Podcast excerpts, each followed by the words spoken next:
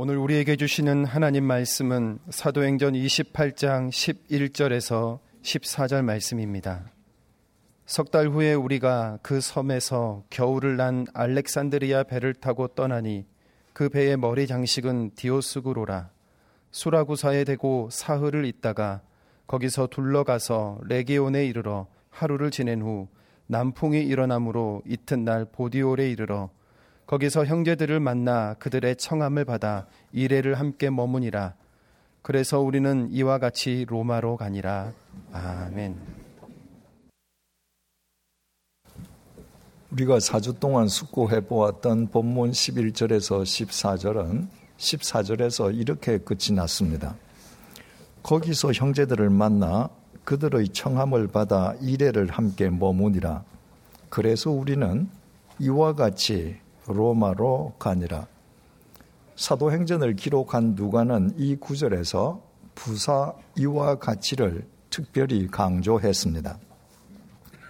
우리는 지난 시간에 부사 이와 가치를 좁은 의미로 본문에 국한하여 해석해 보았습니다. 죽음의 유라굴로 광풍으로 멜리데 섬에서 겨울을 지내느라 석 달이나 지체된 바울의 로마 행이 이듬해 봄에 멜리데 섬을 출발하고서도 왜 또다시 열 하루나 지체되었었는지 그 까닭을 함께 생각해 본 것입니다. 그리고 지난 시간에 예고해 드린 것처럼 오늘부터는 본문의 부사 이와 가치를 넓은 의미로 바울의 전 생애에 적용시켜 숙고해 보도록 하겠습니다. 하나님께서 바울을 어떻게 부르셔서 어떻게 훈련시키시고 어떻게 사용하시고 어떻게 로마에 이르게 하셨는지 몇 차례에 걸쳐 지도를 보면서 함께 숙고해 보려고 합니다. 제 머리가 지도를 비추는 스크린을 가리지 않도록 지금부터는 제가 앉아서 말씀드리는 것을 양해해 주시기 바랍니다. 먼저 세계 지도입니다. 북아메리카 대륙, 남아메리카 대륙, 오세아니아 대륙, 아시아 대륙, 아프리카 대륙, 유럽 대륙, 이 세계 지도 속에서 이 시간에 우리가 집중적으로 들여다볼 곳은 바로 이곳 즉 지중해 세계입니다. 이것이 지중해 세계, 그러니까 2000년 전에 로마 제국의 지도입니다. 당시 로마 제국은 유럽 대륙의 이탈리아 반도를 중심으로 해서 발칸 반도에서 오늘날의 스위스와 독일, 프랑스, 스페인을 거쳐서 아프리카 대륙의 알제리, 튀니지, 리비아, 이집트, 그리고 아시아 대륙의 팔레스타인과 터키 대륙을 포함하는 거대한 제국이었습니다.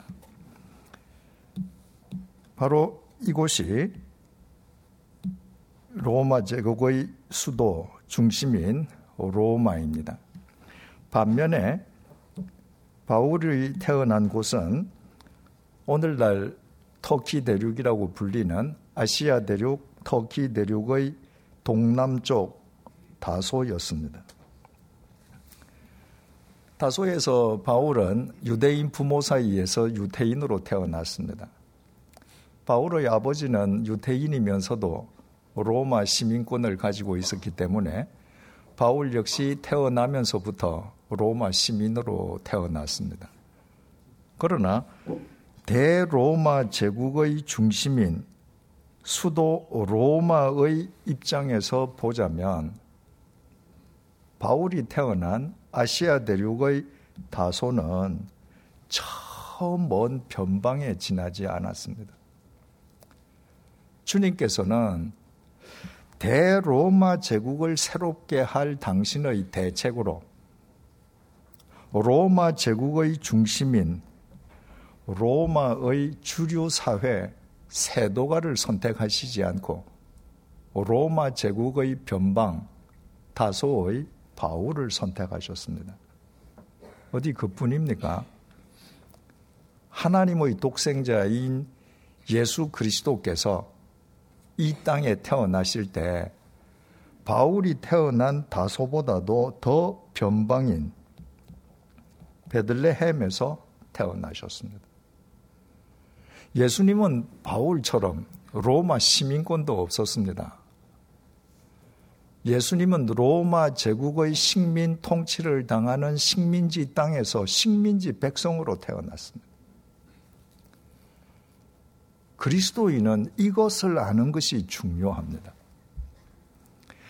로마 제국 중심부인 수도 로마에서 주류 사회에 진입해 있던 사람들은 누릴 것도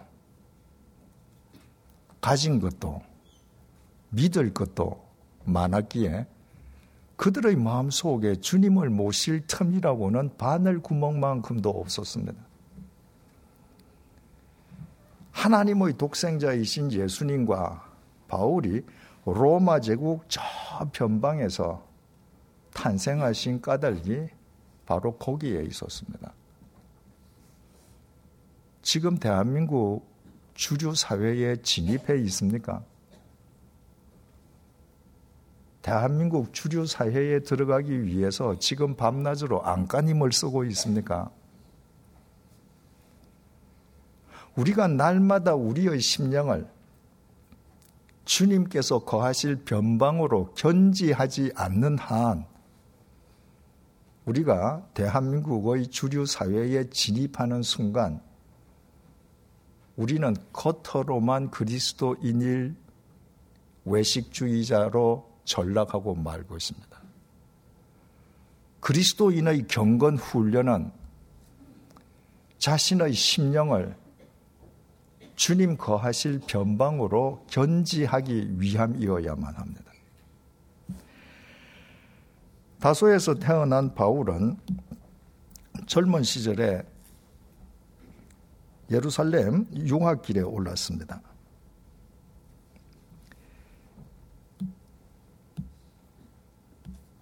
당시에 유대인 남성들은 어느 곳에 살고 있든지 태어나서 처음으로 예루살렘에 갈 때에는 남자에 한해서 반드시 걸어갔습니다. 거룩한 성도 예루살렘을 순례자의 몸과 마음으로 방문하기 위함이었습니다. 바울 역시 걸어서 유학길에 올랐습니다. 비록 로마 제국 전체에서 볼 때 바울이 속해 있는 유대 사회 태어난 지역이 변방이라 할지라도 자신이 속해 있는 유대 사회 속에서 그나마 주류 사회에 들어가기 위함이었습니다. 로마 제국의 식민 통치를 받던 유대 사회에서 주류에 진입하기 위해서는 종교 권력을 가져야 했습니다. 즉 유대인들에게 절대적인 영향력을 행사하는 유대교의 지도자에 올라야 했습니다. 다소에서 예루살렘까지 800km를 걸어가기 위해서는 반드시 중간에서 해발 2000m의 아마노스 산을 걸어 넘어가야만 했습니다. 그 산이 얼마나 높고 험한지 오늘날 자동차를 타고서도 기어서 올라가야 합니다. 바울은 그 아마노스 산을 넘으면서 기필코 유대 사회 주류에 편입되리라 굳게 굳게 다짐했을 것입니다. 바울은 예루살렘에서 당시 최고의 율법 선생이었던 가말리엘 선생으로부터 율법을 수학했습니다. 그리고 성공적으로 젊은 나이에 유대교 주류의 문턱을 넘어서게 되었습니다. 교회를 부정하던 유대교의 취지에 맞게 누구보다도 열심히 교회를 짓밟던 바울이 대제사장의 신임을 얻게 된 것입니다. 바울은 담에색에 있는 그리스도인들을 색출해서 예루살렘으로 연행해 오는 원정대 체포조의 우두머리로 선임되었습니다. 담에색은 예루살렘에서 213km 떨어져 있었습니다. 바울은 그 먼 곳에 있는 그리스도인들을 잡으러 담에색을 향했습니다. 이제 그 임무를 성공적으로 완수하면 바울은 젊은 나이에 무난하게 유대교 주류 속으로 들어갈 수 있었을 것입니다. 그러나 주님께서는 바울이 유대교의 주류 속에 진입함으로 당신과 무관한 인간이 되는 것을 그냥 내버려 두시지 않았습니다. 바로 이 담에색 도상 길 위에서 주님께서 빛으로 바울을 사로잡으셨습니다. 그의 인생 계획을 무산시키신 것입니다. 바울이 주님의 빛에 사로잡힌과 동시에 바울은 시력을 상실해 버렸습니다. 조금 전까지만 해도 담에색에 있는 그리스도인들을 체포하기 위해서 보무도 당당하게 담에색을 향하여 걸어가던 바울은 앞도 보지 못한 채 겨우 다른 사람의 손에 이끌려서야 담에색에 들어갈 수 있었습니다. 다메섹에서 사흘 동안 시금을 전폐한 바울은 주님께서 보내주신 선지자 아나니아의 안수 기도를 받고 눈에서 비늘 같은 것이 벗겨지면서 시력을 회복했습니다. 그동안 바울의 눈을 뒤덮고 있던 세상의 백태가 벗겨지면서 비로소 주님을 볼 수 있는 영안이 바울에게 열린 것이었습니다. 자신이 그토록 부정하고 짓밟던 나사렛 예수가 인간을 구원하기 위해 이 땅에 강림하신 그리스도라는 사실을 자기 눈으로 확인한 이상 바울은 가만히 앉아서 침묵할 수가 없었습니다. 담에색에서 시력을 다시 되찾자마자 바울은 거리로 뛰쳐나가서 유태인들 당신들이 죽인 예수가 부활한 그리스도라고 외치기 시작했습니다. 담에색을 유대교인들이 그 바울을 가만히 내버려 둘 리가 없었습니다. 담에색의 유대교인들은 하루아침에 유대교의 배신자가 되어버린 바울을 죽이려 했습니다. 그토록 유태교 주류가 되기를 열망했던 바울이 도리어 유태교로부터 죽여 마땅한 배교자로 낙인 찍혀버린 것입니다. 담에색의 신자들이 바울을 광주리에 넣어서 성벽 위에서 줄을 달아 내림으로 바울은 겨우 담에색을 빠져나왔습니다. 그 이후에 바울은 3년 동안 아라비아 광야에서 홀로 스스로 경건 훈련의 기간을 가졌습니다. 당시 아라비아 반도에서 담메색에 이르기까지 전 지역을 아라비아라고 불렀기 때문에 그때 바울은 담메색 근처의 아라비아 광야에서 경건 훈련을 했던 것으로 추정이 됩니다. 그 이후에 바울은 예루살렘을 찾아 올라갔습니다. 유대교의 주류가 되기 위해서 예루살렘으로 유학했던 바울이 유대교의 배교자로 되돌아온 것입니다. 바울은 예루살렘에서 사도 야고보와 베드로를 만나서 그들로부터 예수님에 대한 증언을 직접 청취했습니다. 그리고 바울은 예루살렘에서도 예루살렘의 유대인들에게 예수가 그리스도라고 증언했습니다. 예루살렘의 유대인들 역시 바울을 죽이려고 했습니다. 예루살렘 신자들이 바울을 데리고 가이샤라로 함께 내려가서 그곳에서 바울의 고향인 다소로 가게 했습니다. 지도에서 보시는 것처럼 가이샤라는 지중해 항구 도시입니다.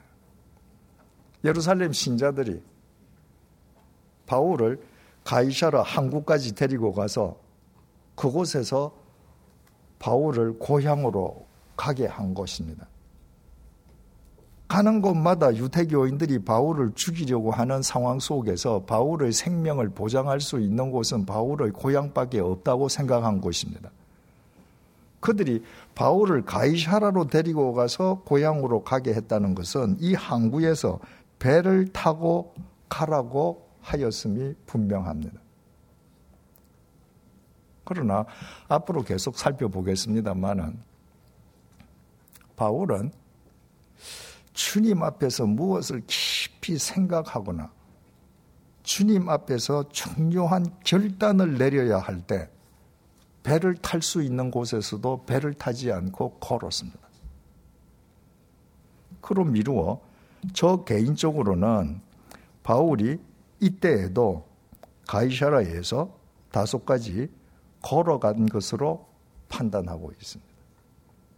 인간의 야욕으로 예루살렘을 향해 올라가던 바로 그 두 발로 예수 그리스도의 심장으로 이번에는 왔던 길을 되걷고 아마노스 산을 되넘어 오직 예수 그리스도에게 이끌려 고향으로 내려간 것입니다.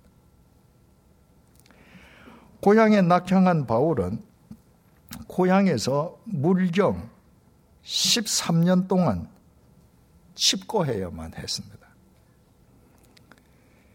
예루살렘 유학길에 올랐던 젊은 바울이 어느 날 고향으로 되돌아오더니 13년 동안 고향에 칩거합니다. 고향 사람들이 보기에 그 바울은 실패자 아니었겠습니까? 그러나 바울은 젊은 혈기로 고향을 박차고 뛰쳐나오지 않았습니다. 바울은 오직 주님을 신뢰하면서 주님의 때가 이르기까지 주님의 말씀으로 자신의 마음을 추스르고 또 추슬렀습니다.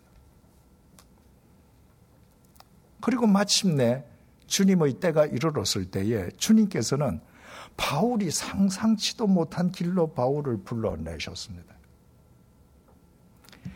안티옥 교회 담임 목사인 바나바를 통해 다소의 바울을 안티옥 교회의 공동 담임 목사로 불러내신 것입니다. 그때까지 바울은 자기가 교회 목회자가 되리라는 생각은 꿈에서조차 해본 적이 없었습니다. 바울이 예루살렘에서 유대교의 주류에 진입하기 위해서 유대교가 부정하는 교회를 짓밟는 일에 누구보다도 앞장서서 마구 교회를 짓밟던 그 시기에 유대교의 핍박을 피해서 많은 예루살렘 신자들이 동서남북 사방으로 흩어졌습니다.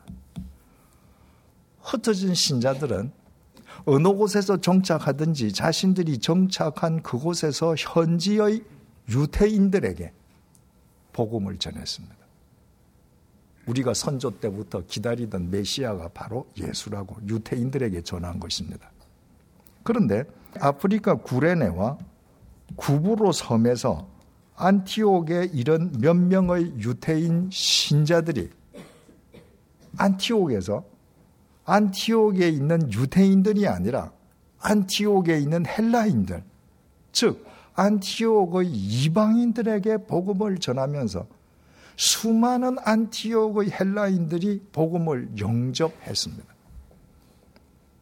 2000년 기독교 역사상 최초로 이방 세계에서 최초의 이방인 교회가 탄생한 것입니다. 예루살렘에 있던 사도들은 이방 세계에서 최초의 이방인 교회가 세워졌다는 소식을 듣고 깜짝 놀랐습니다. 그들은 바나바를 안티옥 교회의 초대 담임 목사로 파송했습니다. 바나바의 헌신적인 목회로 안티옥의 신자들은 점점 더 늘어났습니다. 혼자 힘이 붙인 바나바는 그의 역량을 익히 알고 있는 바울을 다소까지 찾아가서 자신과 함께 안티오 교회 교회를 공동 목회해 주기를 요청했습니다.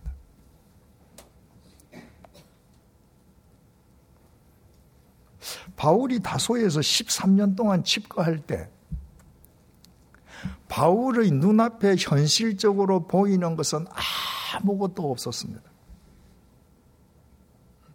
그러나 주님께서는 그 바울을 위해 다소에서 175km 떨어진 안티옥에서 치밀하게 역사하고 계셨습니다. 그리고 당신의 때가 이르렀을 때에 안티옥의 바나바를 다소의 바울에게 보내셔서 바울을 불러내셨습니다. 바울은 자신을 찾아온 바나바와 함께 안티옥 교회로 가기 위해서 인생 세 번째로 아마노스 산을 다시 넘어서 안티옥으로 갔습니다. 바울이 공동 담임 목사로 안티옥 교회에 합류하면서 안티옥 교회에는 더 많은 헬라인 신자들이 넘쳐나게 되었습니다. 그때부터 세상 사람들이 안티옥 신자들을 가리켜 그리스도인이라고 부르기 시작했습니다. 그리스도인이라는 명칭은 안티옥에서부터 시작되었습니다. 안티옥의 신자들이 세상 사람들이 보기에 자신들이 감히 넘볼 수도 없을 만큼 확연하게 구별된 삶을 살았던 것입니다. 이럴테면 안티옥 신자들은 바울과 바나바의 헌신 속에서 진짜 예수쟁이들이었습니다.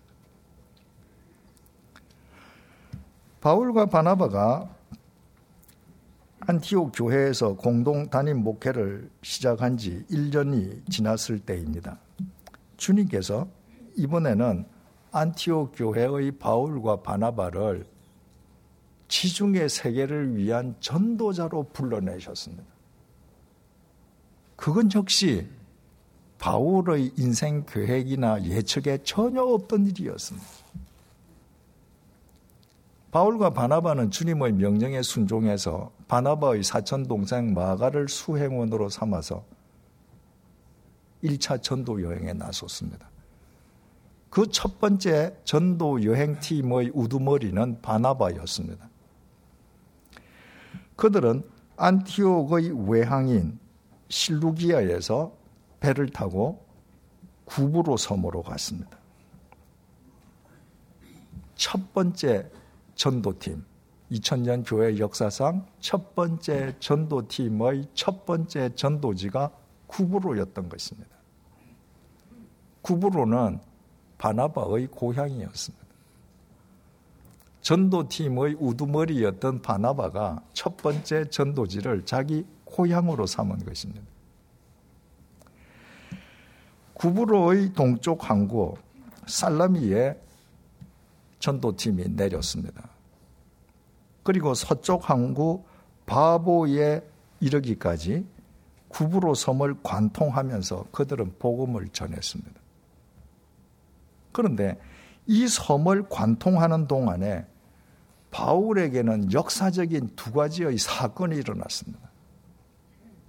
첫 번째 사건은 전도팀의 우두머리가 바나바에서 바울로 바뀐 것입니다.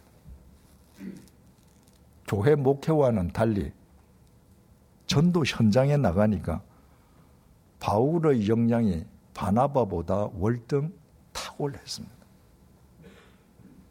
주님께서는 바울을 그렇게 지중해 세계를 위한 전도 무대의 전면에 내세우시기 위해 그토록 오래도록 바울을 기다리게 하시고 준비하게 하시고 훈련시켰던 것입니다. 바울에게 일어난 두 번째 사건은 바울의 이름이 사울에서 바울로 바뀐 것입니다. 바울은 이스라엘 초대 왕인 사울 왕을 배출한 베냐민 지파 출신이었습니다. 바울의 아버지는 바울 아들을 낳고 나서 자신이 속한 베냐민 지파가 자랑스럽게 배출한 초대 왕 사울 왕처럼 크고 출세하라는 의미에서 자기 아들 이름을 사울이라고 지어 주었습니다. 그런데 구부로 섬을 관통하면서 바울은 인간의 야욕에 물든 사울이라는 이름을 버리고 주님 앞에서 치극히 작고 작은 바울이 되었습니다. 구부로 섬에서부터 주님의 손에 사로잡히면 사로잡힐수록 바울 자신은 주님 안에서 미물보다 더 못한 존재라는 것을 절감하지 않을 수 없었던 것입니다. 구부로 섬에서 일어난 이 두 역사적인 사건은 이 이후에 바울의 일평생에 걸쳐서 지대한 영향을 미쳤습니다. 구부로 섬에서 성공적으로 복음을 전한 전도팀은 구부로 섬의 바보에서 배를 타고 이번에는 오늘날 터키 대륙의 동, 어, 서남쪽 항구인 버가로 갔습니다. 버가에 도착하자마자 수행원이었던 마가가 전도팀을 무단 이탈해서 글자를 크게 써달라 그랬습니다. 예. 수행원이었던 마가가 전도팀을 무단 이탈해서 집으로 돌아가 버렸습니다. 부잣집 외동아들이었던 마가가 전도 여행의 어려움을 견디지 못한 것입니다. 당시 전도 여행은 걸어가면서 길에서 끼니를 때우고 길에서 노숙하는 일이 다반사여서 여간 힘든 일이 아니었습니다. 수행원이 가버렸다고 해서 바나바와 바울이 전도 여행을 포기한 것은 아니었습니다. 그들이 도착한 버가는 밤빌리아 지역에서 가장 큰 도시였습니다. 1947년도부터 발굴되기 시작한 버가 옛 유적터를 찾아가 보면 2000년 전 버가 도시의 규모가 얼마나 엄청났는지 그 규모에 압도당하지 않을 수 없습니다. 바울은 어느 도시든 일단 도시에 들어가면 그 도시에서 반드시 복음을 전했습니다. 그런데 바울은 반빌리아에서 가장 큰 도시 버가에 도착했는데도 이상하게도 버가에서 복음을 전하지 않았습니다. 그리고 그냥 버가를 지나쳤습니다. 그리고 바울과 바나바가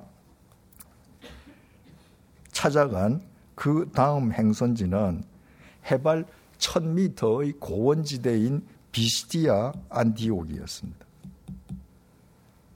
바울은 이 이후에 갈라디아서를 쓰면서 갈라디아서 4장 13절에서 이때 자신이 버가에서 곧장 비스티아 안디옥을 찾아간 이유를 육체의 약함, 질병 때문이었다고 밝혔습니다.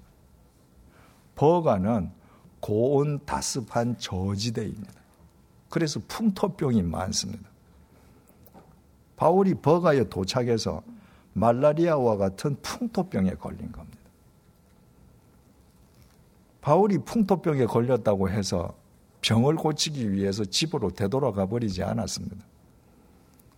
바울은 저지대인 버가와는 정반대의 기후 조건을 가진 해발 1000m의 고원지대 비스티아 안티옥을 찾아갔습니다. 전도 여행하는 동안에 자기 몸에서 풍토병이 자연적으로 떨어져 나가버리게 하기 위함이었습니다. 주님께 사로잡힌 바울에게는 풍토병도 문제가 되지 않았던 것입니다. 중요한 것은 버가에서 비스티아 안티옥으로 가기 위해서는 반드시 2000m의 고봉들로 이어진 타우루스 산맥을 넘어가야만 합니다. 이 산맥이 얼마나 험산 줄령인지 20년 전에 제가 버가에서 자동차를 타고 타우루스 산맥을 넘어 거리가 고작 200km 밖에 되지 않는 비스티아 안티옥을 가는데 3시간 30분이나 걸렸습니다. 게다가 제가 제일 자동차 앞자리에 타고 있었는데 뒷자리에 타고 있던 사람은 한 사람도 예외 없이 모두 멀미를 했습니다. 얼마나 길이 험한지. 더욱이 2000년 전에 타우루스 산맥은 산적과 강도들의 소굴이었습니다. 바울이 고린도후서 11장 26절을 써면서 나는 복음을 위해서 강도의 위험까지 감수했다고 기록한 것은 이때 타우루스 산맥을 넘을 때의 경험임이 틀림없습니다. 바울은 그 험한 산길을 걸어서 밤이 되면 노숙하면서 풍토병에 걸린 몸으로 비스티아 안티옥을 찾아갔습니다. 비스티아 안티옥에 도착하자마자 안식일이 되었고 바울은 유대인 회당을 찾아갔습니다. 그 회당에는 유대인들뿐만이 아니라 유대교에 입교한 헬라인들도 많았습니다. 그들은 평생 처음 들어보는 바울의 설교에 감동을 받았습니다. 그들을 통해서 바울에 대한 입소문이 전 비스티아 안티옥에 삽시간에 퍼졌습니다. 다음 안식일이 되자 수많은 비스티아 안티옥의 헬라인들이 바울의 설교를 들어보기 위해서 유태인 회당으로 운집해 들었습니다. 그 광경을 보고 현지의 유태교 지도자들이 바울에 대한 시기심에 몸을 떨었습니다. 자기들이 설교할 때는 한 번도 없던 일이 지금 눈앞에 일어난 것입니다. 그들은 현지의 유력자들을 충동질하고 바울을 모함해서 바울과 바나바를 그 도시에서 추방시켜 버렸습니다. 비스티아 안티옥에서 추방당한 바울과 바나바는 동남쪽에 있는 이고니온으로 갔습니다. 비스티아 안티옥에서 동남쪽으로 180km 떨어져 있는 이고니온으로 가기 위해서는 높고 낮은 산을 30개나 넘어야 합니다. 그런데 바울은 비스티아 안티옥에서 제일 가까운 도시가 이고니온이라는 사실을 알고 그 도시를 찾아가기 위해 30개의 산을 조금 더 개의치 않았습니다. 이고니온에서도 적지 않은 현지인들이 복음을 받아들였습니다.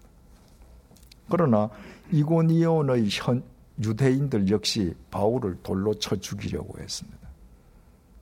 그 덕분에 바울은 남쪽으로 45km 지점에 있는 루스드라로 갔습니다. 루스드라에서 바울이 예수 그리스도의 이름으로 선천성 하반신 마비자를 일으켜 세웠습니다. 그 광경을 목격한 현지인들이 바울과 바나바는 인간이 아니라 하늘에서 내려온 신이라면서 재물을 바쳐서 경배하려고 했습니다. 바울과 바나바가 옷을 찢으면서 자신들도 그들과 똑같은 인간임을 강변해서 겨우 그들의 경배를 물리쳤습니다.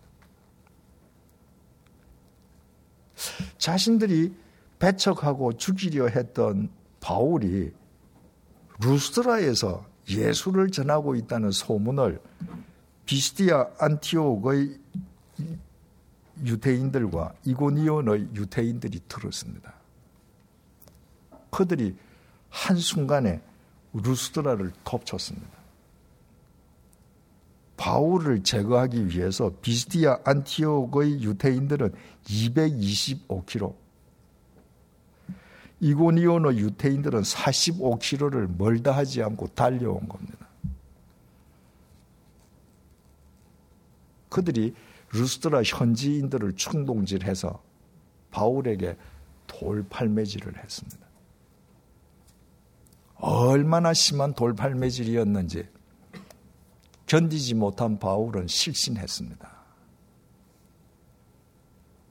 실신한 바울을 사람들은 숨소리가 들리지 않았는지 죽은 시체라고 판단하고 바울을 질질 끌고 성 밖으로 나가서 쓰레기장에 내버려 버렸습니다.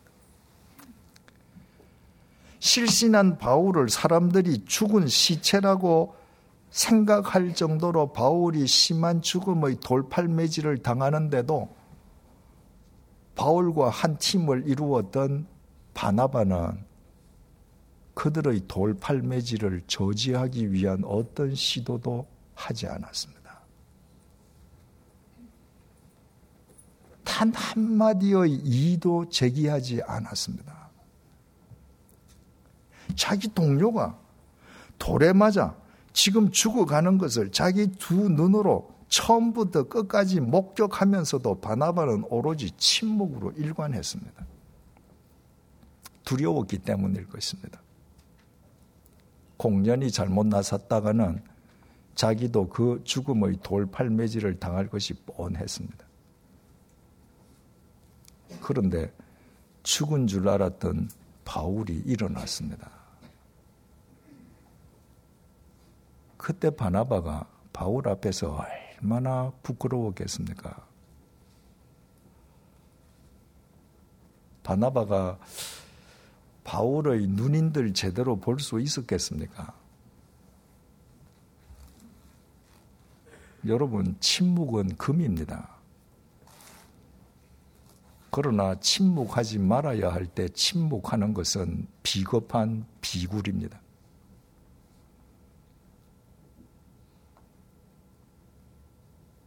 일어난 바울은 자기가 죽어가는데도 침묵으로 일관했던 바나바를 비난하거나 원망하지 않았습니다. 만약에 바울이 인간의 위로나 도움을 절대시하는 사람이었다면 자기가 죽어가는데 침묵으로 일관했던 동료 바나바에게 크게 배신감을 느꼈을 것입니다. 그러나 바울의 위로자는 주님 한 분이셨습니다. 바울이 주님의 위로 속에 있을 때 바울에게 그 바나바는 자신이 계속 품어주고 이끌어 주어야 할 연약한 대상에 불과했습니다. 바울은 아무 일도 없었던 것처럼 상처 투성이의 몸으로 다시 바나바와 동행해서 다음 행선지인 더베로 갔습니다. 루스드라에서 동쪽으로 140km 지점에 있는 더베에서도 많은 사람들이 복음을 영접했습니다.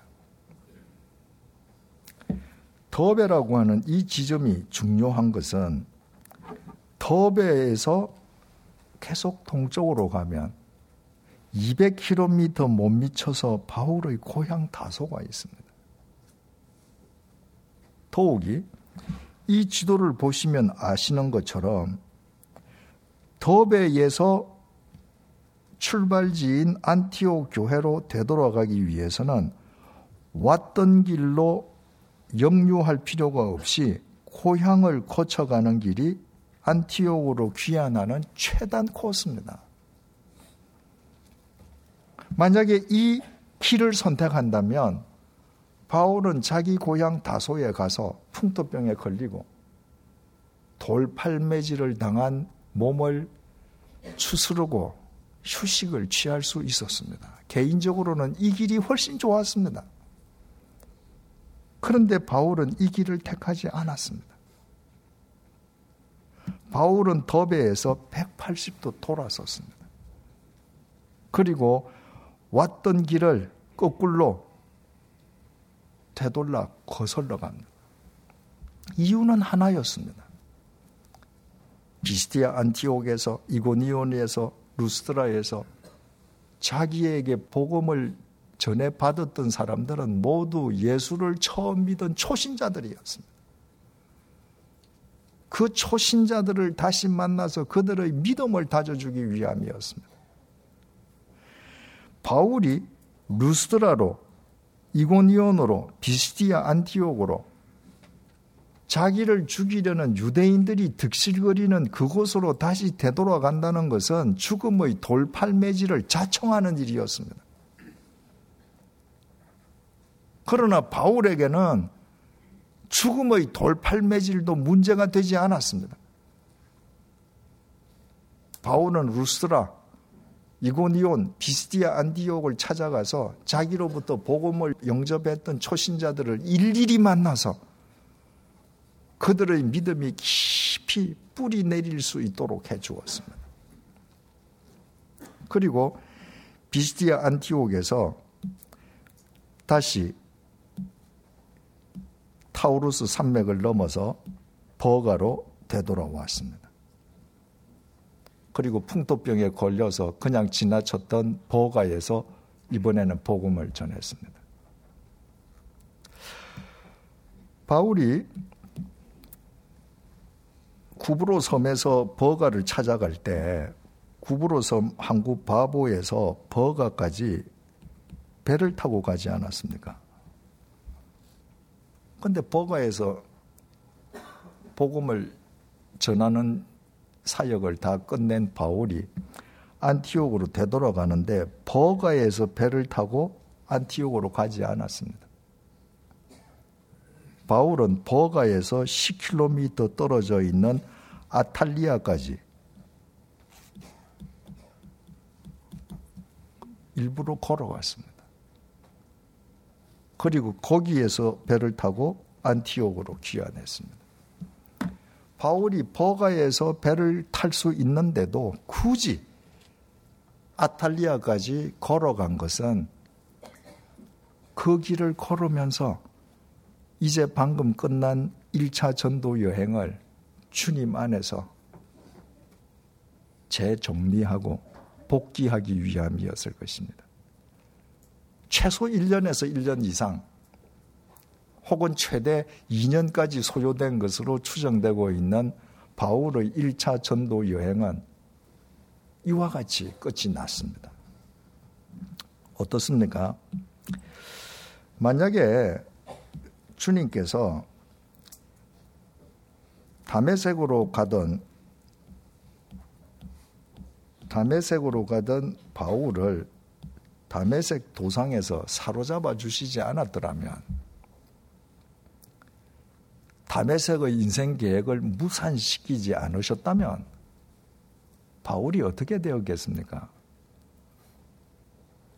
바울은 필경 유대교의 핵심 주류가 되어서 유태교 지도자 최고의 반열에까지 이를 수 있었을 것입니다.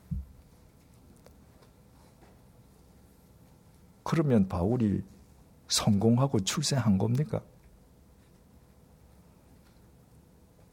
바울이 유태 사회에서 유태교의 최고봉에 올랐다 할지라도 로마 제국의 중심인 로마의 주류 사회에서 보면 그건 처면 변방의 어린아이들 소꿉 장난에 지나지 않지 않겠습니까?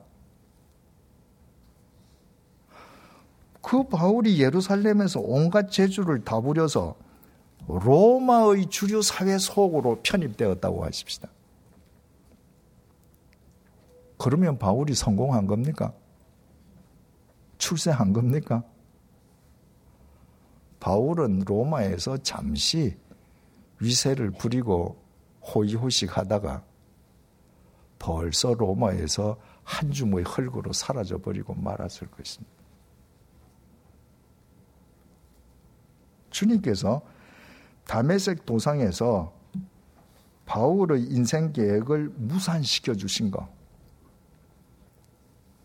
바울을 사로잡아 주신 것, 은혜 중의 은혜였습니다. 그때 바울의 인생 계획이 무산되므로 바울은 주님의 영원한 사도, 영원한 하나님 나라의 영원한 주류가 될 수 있었습니다.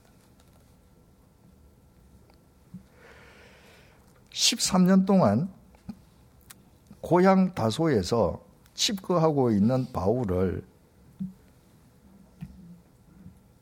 안티옥 교회로 불러내신 분도 주님이셨습니다. 아무것도 모르는 바울을 위해 주님께서 이방 세계의 전초 기지인 안티오 교회를 세우시고 그를 공동 담임 목사로 불러내신 것입니다. 지중해 세계의 전도자로 불러내신 분도 주님이셨습니다. 그 모두 바울의 계획이 아니었습니다. 첫 번째 전도지였던 구브로 섬에서 주님께서 전도 무대의 전면에 바울을 나오게 하시지 않았더라면 다음 시간에 2차 전도 여행을 통해서 확인해 볼 수 있겠습니다만은 전도 여행의 처음 우두머리였던 바나바는 자기 고향인 구부로에서만 복음을 전하고 안티옥으로 되돌아갔을 것입니다. 첫 번째 전도지였던 이 구부로 섬에서 인간의 야욕에 찌든 사울의 이름을 버리고 주님 앞에서 지극히 작고 작은 바울이 되지 않았더라면 앞으로 있을 전도 여행지에서 영웅으로 부상할 바울 역시 죄성으로 사울 왕처럼 어느 날 자기 교만으로 파멸당하고 말았을 것입니다. 구브로에서 배를 타고 터키 대륙의 남쪽 버가까지 진출했다 할지라도 만약 여기에서 바울이 풍토병에 안 걸렸으면 바울의 전도는 터키 대륙 남쪽 그것도 버가 인근 지역에 국한되고 말았을 것입니다. 그러나 바울이 풍토병에 걸렸기 때문에 저지대 버가와는 정반대 기후 조건인 해발 1000m 고원지대인 비시디아 안티옥으로 주님께서 바울이 가지 않을 수 없도록 섭리하셨습니다. 그리고 바울을 제거하려는 유대인들의 박해를 신호등 삼아서 바울을 이고니온 루스드라 더베까지 이끌어 가심으로 주님께서 바울로 하여금 복음은 그 누구도 막을 수 없는 사방으로 퍼져나가는 생명의 원동력임을 확인시켜 주셨습니다. 더베에서 고향 다소를 거쳐서 안디옥으로 가는 최단 코스를 버리고 초신자들을 위해서 먼 길을 돌아가게 하심으로 주님께서는 한 생명에 대한 소명감을 바울의 심령 속에 깊이 각인시켜 주셨습니다. 바울이 일평생도록 주님의 슈페레테스와 마르티스로 살아갈 수 있도록 주님께서 바울의 자질과 역량을 이처럼 키워주시고 다져주셨습니다. 그 덕분에 앞으로 계속 살펴보겠습니다만은 바울은 주님의 시페레테스와 마르티스로 마침내 로마에 갈 수 있었습니다. 그러므로 이 지도는 단순한 지도가 아닙니다. 이 지도는 주님께서 바울을 당신의 마음과 정성을 다해 당신의 시페레테스와 마르티스로 심어주신 신묘막적한 은혜의 지도요. 불가사의한 섭리의 지도입니다. 왜 주님께서 바울에게 그렇게 해주셨습니까? 주님께서 당신의 피값으로 바울을 사셨기 때문입니다. 주님께서 바울의 죄값을 대신 치러주시기 위해 십자가의 제물로 죽임 당해 주셨기 때문입니다.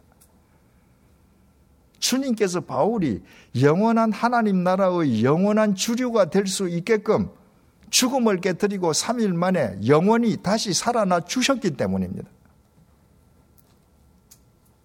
바울은 그 사실을 알고 믿었기에 그 주님을 인격적으로 만났기에 자기 일평생을 주님께 걸었습니다.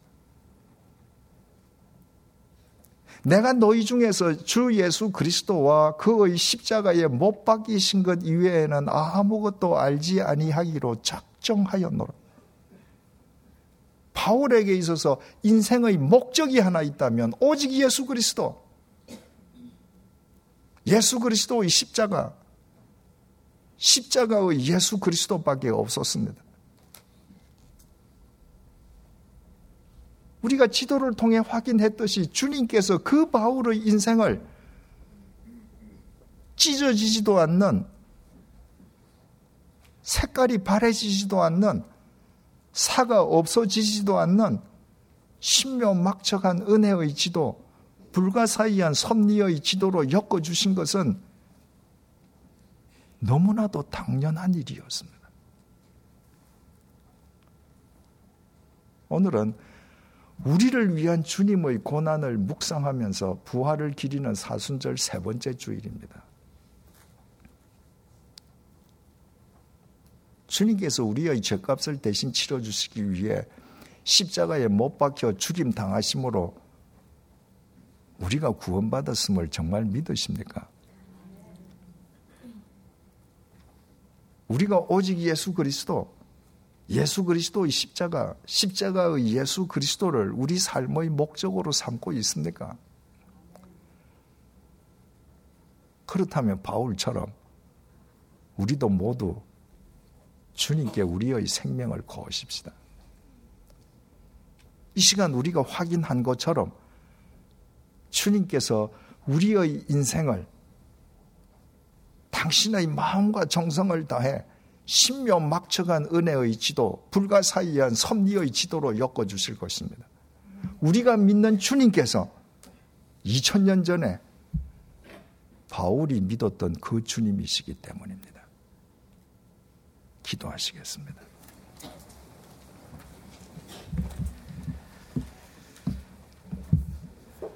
사순절 셋째 주일을 맞은 오늘 십자가의 주님께서 바울을 위해 친히 엮어주신 신묘 막측한 은혜의 지도, 불가사의한 섭리의 지도를 우리의 두 눈으로 직접 보게 해주셔서 감사합니다. 우리 모두 바울처럼 우리의 죄값을 대신 치러주신 십자가의 예수 그리스도, 예수 그리스도의 십자가를 우리 삶의 목적으로 삼게 해 주십시오. 우리에게 예수 그리스도의 십자가보다 더 큰 자랑이 없게 해 주십시오. 십자가의 예수 그리스도에게 우리의 생을 걸게 해 주십시오. 마음과 정성을 다하여 심어 주시는 주님의 은혜 속에서 우리의 인생이 찢어지지도 색이 바래지도 사가 없어지지도 않는 신묘 막측한 은혜의 지도, 불가사의한 섭리의 지도로 엮어져 가게 해 주십시오. 오늘 있다가 내일 아궁이에 던져질 세상의 주류에 들지 못하였음을 안타까워하는 것이 아니라 예수 그리스도 안에서 영원한 하나님 나라의 영원한 주주가 되었음을 기뻐하게 해 주십시오. 이와 같이 살아가는 우리를 통해 이 세상이 날로 맑고 밝아지게 해 주십시오. 예수님 이름으로 기도드립니다. 아멘.